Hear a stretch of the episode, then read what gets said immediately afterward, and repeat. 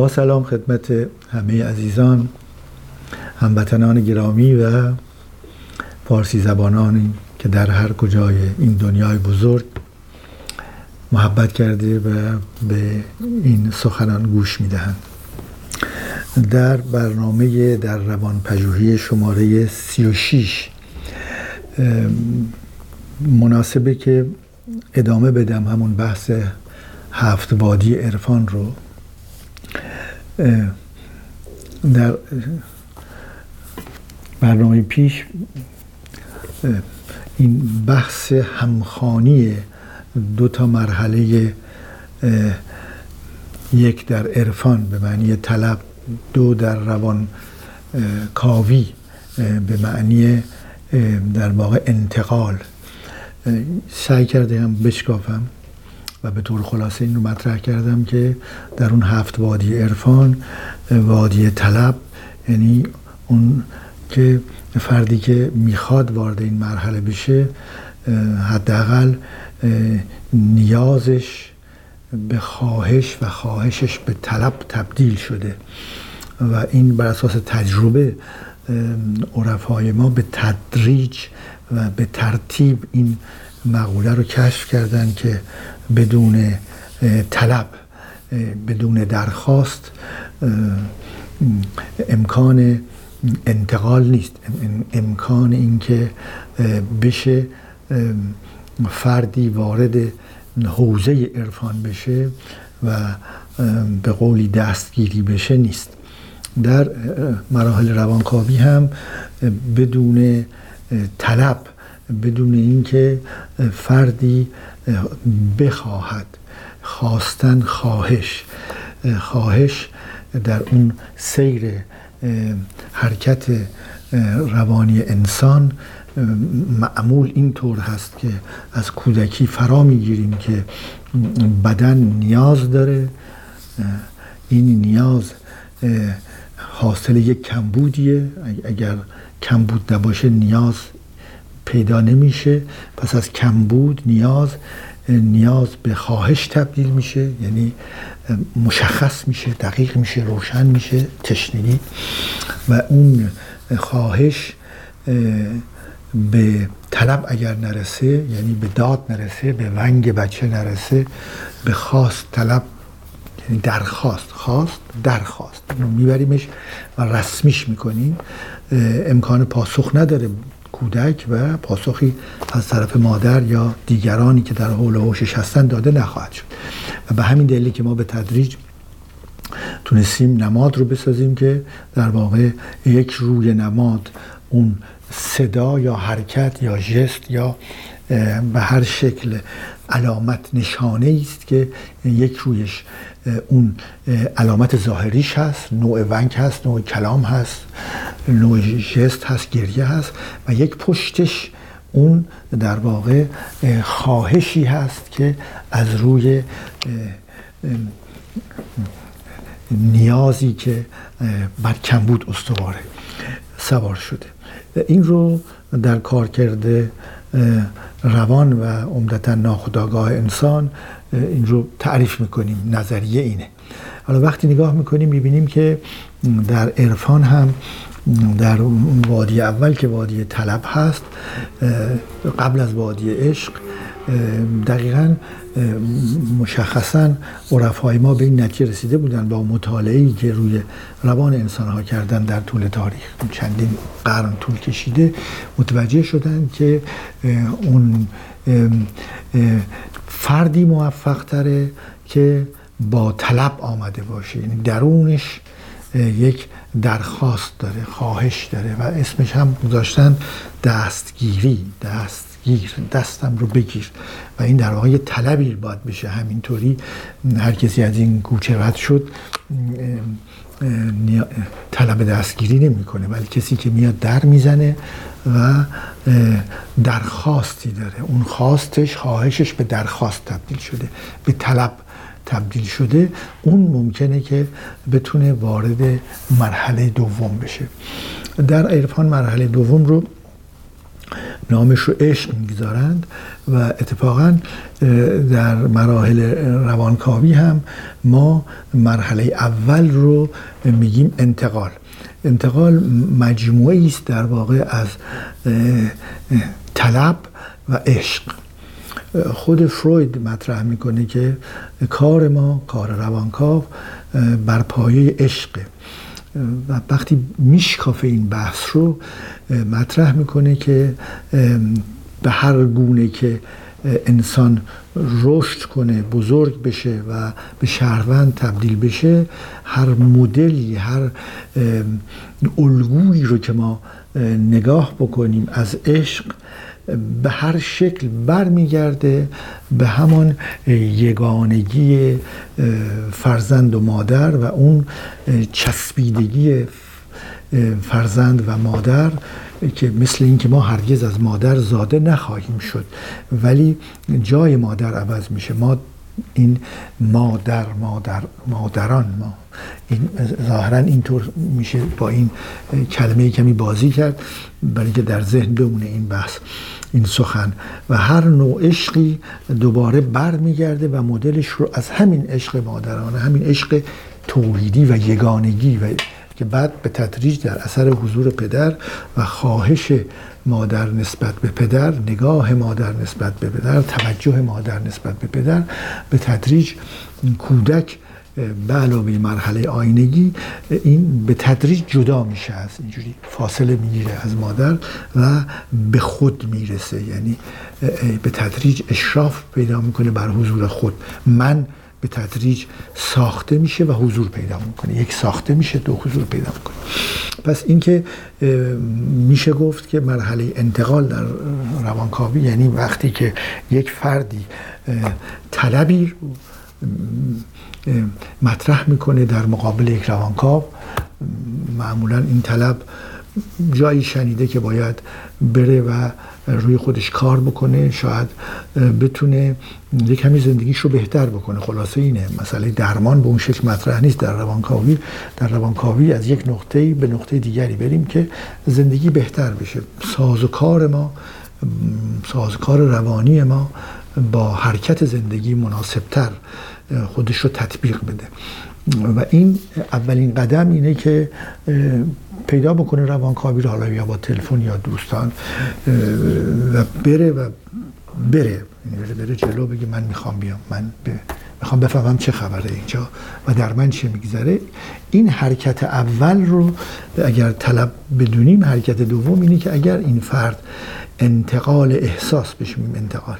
انتقال احساس پیدا نکنه نسبت به اون روانکاو پیش کسی که رفته طبیعتا نمی‌تونه به عنوان یک سنگ صبور به عنوان کسی که میشه پیشش درد دل کرد هم مدت های زیاد چند سال اون رو انتخاب بکنه. باید به شکلی این رابطه انتقال صورت بگیره. خلاصش اینه که فرد در مقابل روانکاوش مثل این حرف بزنه که داره با خودش حرف بزنه. من با خودم سخن می‌گویم. اگر به این روانی و سادگی و بدون هیچ گونه جلوگیری و بدون هیچ گونه واپس زدن صحبت و سخن حداقل اون اوایلش که این مسئله صورت نمی‌گیره با روانکاو ولی به تدریج به اون جایی می‌رسه که وقتی داره صحبت می‌کنه به خصوص اگر روی تخت خوابیده باشه روی کوچ رها می‌کنه خودش رو به تدریج و احساس آزادی پیدا می‌کنه احساس اعتماد و علاقش به روانکاو بیشتر و بیشتر میشه و جوری حرف می‌زنه مثل اینکه داره با خودش حرف می‌زنه. این در واقع میشه گفت مرحله انتقال. در این مرحله انتقال که باید انتقال احساس دیگه به حال که فرد مراجع خودشو گاه در رابطه حتی با مادر می‌بینه. این روانکاو رو در جای مادر می‌بینه گاه به عنوان نزدیکترین دوست. فرق می‌کنه چون روانکاو اون جایی که قرار می‌گیره یعنی اینکه مورد عشق واقع شده مورد انتقال احساس واقع شده. یک انتقال متقابل هم داریم. یعنی روانکاو هم در یه رابطه خاصی قرار می‌گیره با مراجع. اگه این در این رابطه خاص قرار نگیره اون حالت تقریبا یگانگی روانی که در اون مدت باید ایجاد بشه که کار بیاد حرف بیاد سخن بیاد. ناخداگاه خودش رو بشکافه کار بکنه صورت نمی‌گیره. پس می‌بینیم که مرحله انتقال یعنی همون مرحله عشق هم عرفا شاید به خوبی تشخیص دادن که اون باید وارد مرحله عشق بشه. و این مرحله عشق شدن همونطور تقریبا ادبیات عرفانی ما دقیق روش روشن روش بحث می‌کنه نامگذاری کرده و روشن هست اینه که موضوع مورد عشق مهم نیست یعنی معشوق مهم نیست حالت عاشقی مهم است. بنده عشقم و از هر دو جهان آزادم. من بنده عشقم بنده الله نیستم عبدالله نیستم بنده عشقم. از هر دو جهان اون جهان اگر بندگی عبدالله عبدالله بودن بندگی الله رو کردن در اون جهان من برم می‌خواد مزایایی داشته باشه نمی‌خوام. در این جهانم نمی‌خوام. من بنده هیچ چیزی جز عشق نیستم. یعنی در واقع مهم نیست که معشوق چیست. معشوق کیست؟ هر کسی می‌خواد باشه هر چیزی می‌خواد باشه من اون حالت عاشقی رو علاقمند هستم.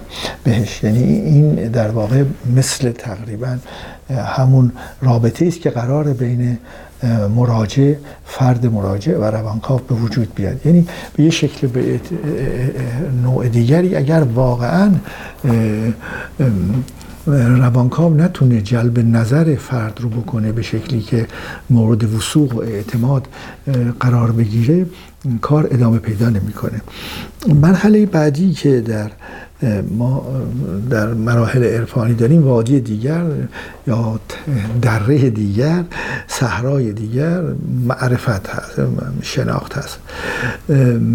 و این رو تقریبا میشه به این شکل مطرح کرد که در مراحل روانکاوی با خود سخن گفتن خود واژه ها را بیرون ریختن خود درد دل کردن خود تدائی آزادی که پشت سر هم مثل یک سری رشته بند کلمه و واژه اینطوری پشت سر هم میاد بیرون که گاهن خود فرد سخنگو هم فرد مراجع رو هم دوچار یک مقدار تعجب می‌کنه که من هستم که این مطالب رو دارم میگم و میشنوه صدای خودش رو.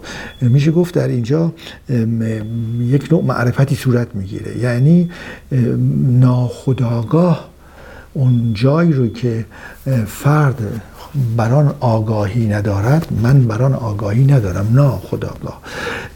اون جایی که براش آگاهی نداره شکفته میشه. در خواب خوابهایی رو می‌بینه در بیداری رؤیاهایی رو می‌بینه فانتزمهایی رو می‌بینه که وقتی اینها رو روی تخت مطرح می‌کنه پشت سر هم می‌ذاره. از یک خواب به خواب دیگری میپره از یک رویا به رویای دیگری از زندگی روزمره و مشکلاتش به آرزوها و به خواهشهاش می‌رسه.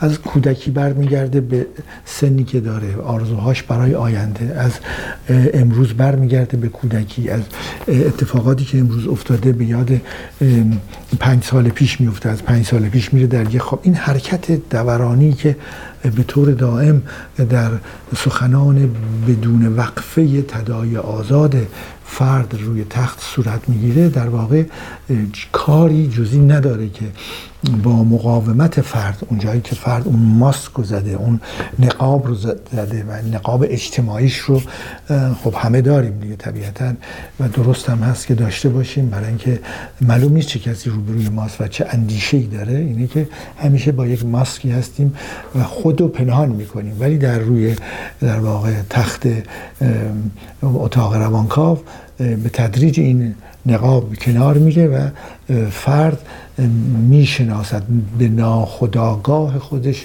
آگاهی پیدا می‌کنه. به عدم شناخت یک قسمت از خودش به عدم شناختش آگاهی پیدا می‌کنه. ای من چرا این کار کردم؟ من چرا این حرف رو زدم؟ چرا این روز اینطور شد؟ چرا همون روزی که مهمان دارم من باید کلید رو در اتومبیل جا بگذارم و نتونم پذیرایی بکنم؟ چرا؟ این همه این چراها که تعجبی است.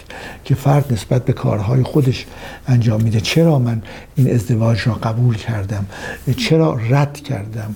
چرا نخواستم که بچه دار بشم در این فاصله که می‌توانستم؟ همه این چراهایی که هست رو چراها میاد بیرون و تا اونجایی که میشه پاسخاش اینجا ما در یه فازی هستیم که بهش میگیم فاز مقاومت.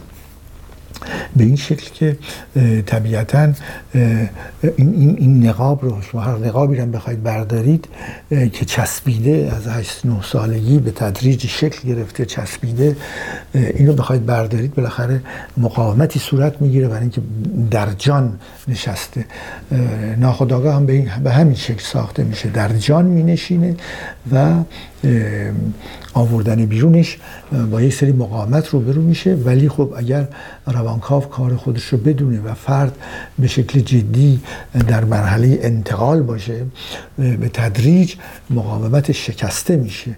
و این شکسته شدن مقاومت جز اشراف برای فرد برای مراجع چیزی رو به همراه نداره. به همین دلیل بیشتر بیشتر با شکل و رنگ و بو و هویت ناخودآگاه خودش روبرو میشه آشنا میشه و به شکلی میشه گفت که اون هویت درونی این خواهش درونی این اصالت اصلی یک فرد که اون 7 سال اول زندگی شکل گرفته بر اساس ژن ژن به علاوه زبان مادری و فرهنگ مادری اون 7 سال اول میشه گفت این رو فرد دوباره بازشناسی می‌کنه. دوباره فرد اون کودک 7 ساله درونش که مونده باهش دیگه میمونه برای همیشه. اون رو خواهد شناخت نگاه بر اون خواهد انداخت و با اون یک تعاملی پیدا می‌کنه. اینه که میشه گفت اون معرفت به یه شکلی هم همون مرحله است که در حالت مقاومت و عبور از این مقاومت هست که فرد با تلاش میره جلو و به شکلی اشراف پیدا می‌کنه معرفت پیدا می‌کنه آگاهی پیدا می‌کنه با اون تکه ای که قسمتی از روان که ناآشنا بود و اون هم هدایتش می‌کرد. یعنی که منم که می‌روم اما تویی که می‌بریم. این, این رو میشه گفت خلاصه حرکت انسان اینه که من دریا به خیال خیش موجی دارد خس دارد که این کشاکش از اوست. حال آنچه که انجام میدیم و خیلی باعث سربلندی ماست که من این موفقیت رو پیدا کردم اینجا رفتم اینطور شد یا آنطور شد. در واقع مقدار بسیار زیادیش این از اون هویت عمیق و خواهش عمیق ناخودآگاه ما میاد بیرون و این اهمیتش اون 7 سال تا این حد زیاد هست که یک عمر رو ما روی همون سوار شدیم و با همون موتور با همون نیرو در واقع جلو میریم.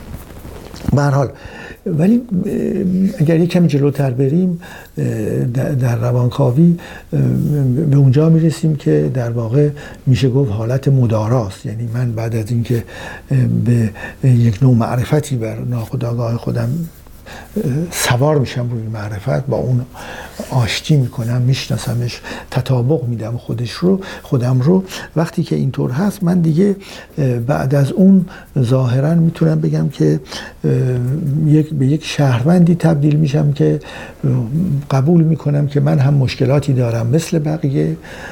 من هم امکاناتی دارم توانایی هایی دارم مثل بقیه و تلاش می‌کنم که در وضع موجودی که اون جایی که زندگی می‌کنم به گونه ای در یک مثلثی خودم رو قرار بدم که این میشه گفت نتیجه یک روانکاوی خوب هست که بدون روانکاوی هم هر کدوم از ما می‌تونیم تلاش کنیم به این مثلث برسیم. مثلثی که یک زلش توانایی های من هست. یک زلش علائق من هست. چه کاری دوست دارم انجام بدم چه کاری می‌تونم انجام بدم و یه زلش نیاز جامعه است. یعنی من اگر کاری رو بتونم انجام بدم دوست هم داشته باشم ولی نیاز جامعه نباشه. مثل امروز من همیشه این مثال می‌زنم کیمیاگری. جامعه امروز به کیمیاگری نیاز نداره. کسی نمیاد کیمیاگر استخدام بکنه. کسی هزینه مالی نمی‌ذاره. یک نفر می‌تونه در منزل خودش در یک روستا بیاد یک کوره کیمیاگری درست کنه و سعی بکنه از متونی که مانده ببینه چگونه می‌تونه استفاده بکنه و ادامه بده مسئله کیمیاگری رو ولی هیچ درخواست اجتماعی ازش نیست. ولی امروز اگر کسی در یک هر کدام از ما در یک مملکتی که زبانشون انگلیسی زبان نیست به عنوان مثال بگه که من می‌تونم انگلیسی درس بدم خب بهش احتیاج هست. پس اگر کسی هم علاقمند باشه به درس دادن یک زبان خارجی هم بتونه این کارو بکنه هم اون زبان خارجی مورد توجه باشه در اون جامعه. خب جامعه بیش نیاز داره و استخدام میشه پول می‌گیره و می‌تونه خودش رو به عنوان یک شهروند در جامعه تثبیت بکنه. پس در واقع می‌تونیم بگیم که بعد از مرحله مقاومت یک اشرافی پیدا میشه یک هویت یابی میشه. و تلاش بعدیش این هست که این مراجع به شکلی در زندگی اجتماعی خواهش درونی ناخودآگاه خودش رو باش تعامل بکنه هرچه هست و بتونه در اون جامعه خودش در اون مثلث قرار بده. آنچه را که می‌تواند آنچه را که دوست دارد و آنچه را که جامعه بهش احتیاج داره. به اون جا که در واقع برسه میشه گفت که به یک شکل دیگری یک نوع تعریف دیگری اونجاییه که فرد به سوبلیماسیون سوبلیمیشن یعنی فرافرهنگی شدن یعنی اینکه من تمام آنچه را که در زندگی به عنوان لذت و آرمان و مطلوب می‌شناسم اینها از اینجا به بعد من مربوط بشه. یعنی اینکه بدن کارخانه است در اختیار فرهنگ. اگر به اونجا برسم یک انسان فرهنگی شدم و اونجاست که شاید بشه گفت که هدف اساسی یک روانکاوی یا یک حرکت انسانی است که ما برسیم به اونجایی که تن آدمی شریف است به جان آدمیت. نه همین لباس زیباست نشان آدمیت. تن من شریف باشه مشرف یا تشریف اون یک لباسی است که از طرف عمرا و حاکمان شاهان فرستاده می شده برای کسی که قرار بوده بره به دربار چون با لباس کهنه نیاد با یک لباس اون بهش میگن تشریف.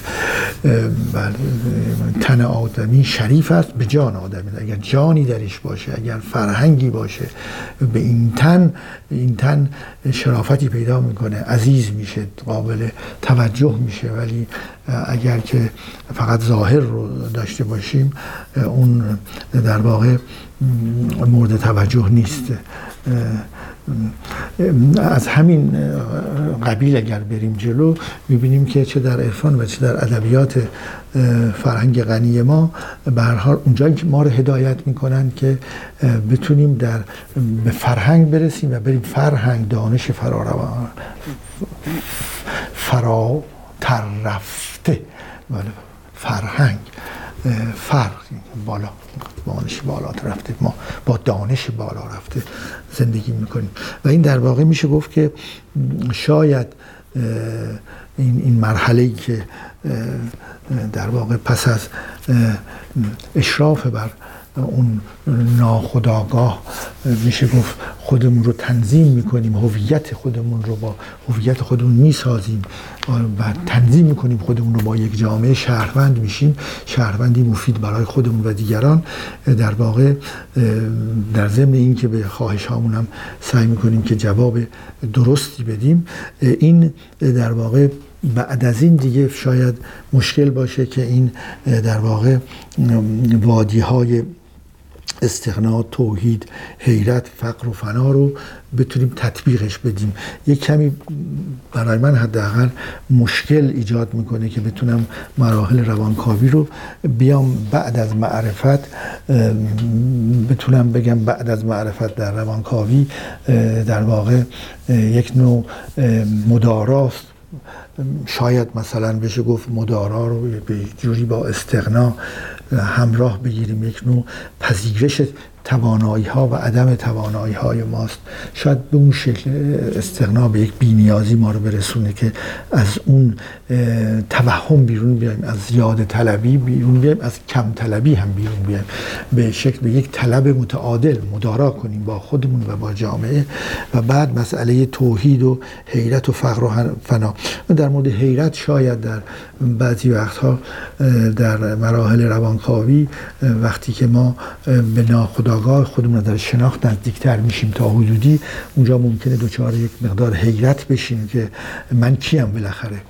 من کیم و چه کارم؟ این رو یک قسمتی از در راه و رسم این روانکاوی فرد از اون زاویه از اونجا هم یک پیچی می‌زنه یک ویراژی میده و به اونجا هم یک سری می‌زنه که من کیم و چه کارم. یعنی در واقع به ذات انسانی خود من چی کار می‌کنم اینجا؟ شده این کار همه روز و شبم که چرا غافل از احوال دل خیش و تنم؟ از کجا آمده ام آمدنم بهر چه بود؟ به کجا می‌روم آخر؟ ننمایی وطنم شب و روز خوش.